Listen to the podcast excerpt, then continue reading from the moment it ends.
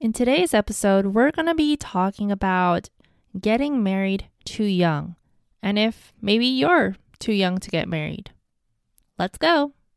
The real question is this How can you be more intentional in your relationship before the wedding day so you can live out a Christ centered marriage that doesn't just survive, but thrives? Welcome to the Journey to Marriage show.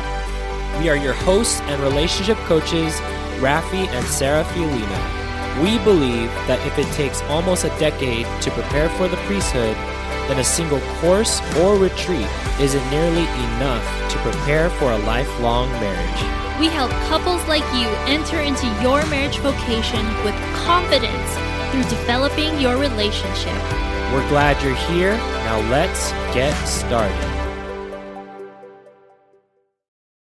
What's up, friends? It's episode 70 of the Journey to Marriage show, and it's your host, Sarah. And I'm going to be talking about getting married too young, which is definitely something that I struggled with when we were getting married. Right now, I'm 25 years old, and when we got married, I was 23. So, just to share a little bit about um, that whole journey um, timeline wise, I had graduated from college in 2017 and I had gotten a job as a receptionist about six months later, so I didn't have much of a savings. And then seven months later, we got engaged, and then eight months later, we got married. And that's when I was 23 years old. But before getting engaged, before dating Rafi, I believed that getting married before the age of 28 was too young. And it wasn't until we did start our courtship where we connected well and we understood each other on a deeper level and we asked the hard questions. That was where I was certain in my decision when I said yes to him, even though I was only 22 years old at the time. And it's because of society saying, like, oh, what the average um, age is for people to get married. And if you if you just google it they say the average is around 25 to 30 years old and that's something I was okay with before, but that was because I wasn't in a very serious relationship that was um, certainly heading towards marriage. And that's also what other people believed. And they would discourage me um, from getting married to Rafi at such a young age. And it was people that were close to me, people in my family. And I would hear things like, why why settle down date date around and see what you like or you should get established in your career first, in your job. Um, or maybe they would say things like you should build up your savings first. Like you don't want to have to depend on a man. You want to be financially independent. So just in case something goes wrong, you have your own savings. Um, another one that I heard a lot because Rafi, our relationship was very short, um, our dating relationship they would say like you you barely know him.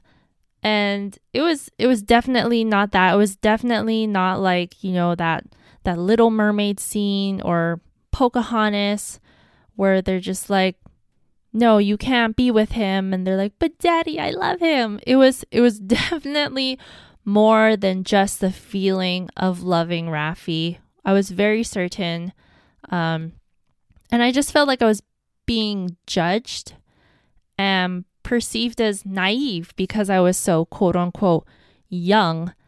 And so I was so conflicted, but whenever I was with Rafi, I felt peace about our relationship. Whenever I thought about our relationship, I was at peace.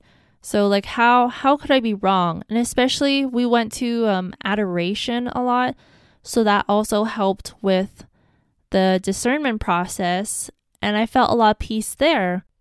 And I knew that if I let them influence me into not getting married, I would resent them And where is the peace in that? Because I was already imagining what my life would be like if I didn't get married to Rafi and how sad or angry I would be. But I really had to take a step back and reason with myself. I, I love doing that. Um, if you don't know by now, having that self dialogue to really reflect on my thoughts and make sure it's more logical rather than emotional. Um, but just like thinking about getting married at whatever um, age I was, I had to look at those around me as well. And there were other people out there getting married at my age or younger. And according to Wedding Wire's 2020 um, survey, they were saying that millennials they get married around 30 years old. Um, other sources say uh, 25 to 30. But it was interesting because Gen Z's generation, their average age of getting married was age 21. And that was really cool to see. And I had to really take this all in and think about the people that were close to me that were trying to persuade me of not getting married. I had to understand that they were expressing their own story to me, whether it was because they were concerned or they were fearful, or maybe it was from their own experience, but that's the story that they have in their heads. And really asking myself is that is this true for me? Is what they believe what i believe? And the answer is no.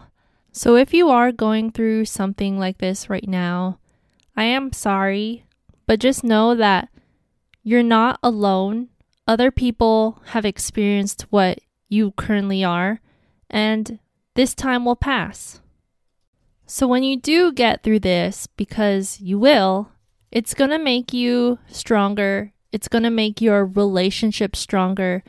And instead of letting this whole situation discourage you, let it do the opposite and let it empower you to stay closer and stronger to your spouse, your future spouse, and of course, to your faith. So, some of the advice I have to share with you guys is to number one, like have that self dialogue, um, like how I was mentioning earlier, or even talk it out with your partner to try and really help you think more clearly, more logically about what's going on and ask yourself is is their story my story? And am I going to allow those who are trying to influence me to not get married? Am I going to allow their story to be my story? I hope the answer will be no, because who is someone that is not in your relationship, who are they to tell you what the qualifications are for getting married? Whether it's your age, your career status, the money you have in your bank account, or your experience with relationships. They are outside of your relationship. They don't know your relationship like you do. So that's your call to make. And of course, you always want to bring all of your burdens, all of your crosses to Christ, to pray, to seek for guidance and reading the scriptures. And when you do stay grounded in your faith, it will bring you comfort and some divine peace to help you carry that cross. I know it definitely did for me. And thinking back to that experience, that is definitely how I got through our engagement and having to battle the external influences that are telling me don't get married or postpone the wedding. And then lastly, you know, you can always find someone who can help you see your situation more objectively, um, like a spiritual director or even a coach or a counselor because sometimes maybe your partner's not going to be the best person to talk to because they're on your side and maybe they're em- more emotional than you are. So it's always good to have that third person who doesn't know the people that you're involved with, but they can just hear the situation and help you out in that way. And so I'm here to answer that question Are you too young to get married? And as long as you're the age of majority of wherever you are, in the US, it's 18 years old, and you're certain about the person you're to get married to, then you're not too young because you're an adult and you can make your own decisions. And if you have discerned this relationship, this marriage with your partner or even by yourself, then you know what's best for you and you listen to that. Um, not giving in to the people who are just speaking out of fear for you. You can appreciate their concern, but don't let that dictate what you're going to do in your life. So, with that being said, I hope you folks got a lot of value from today's episode.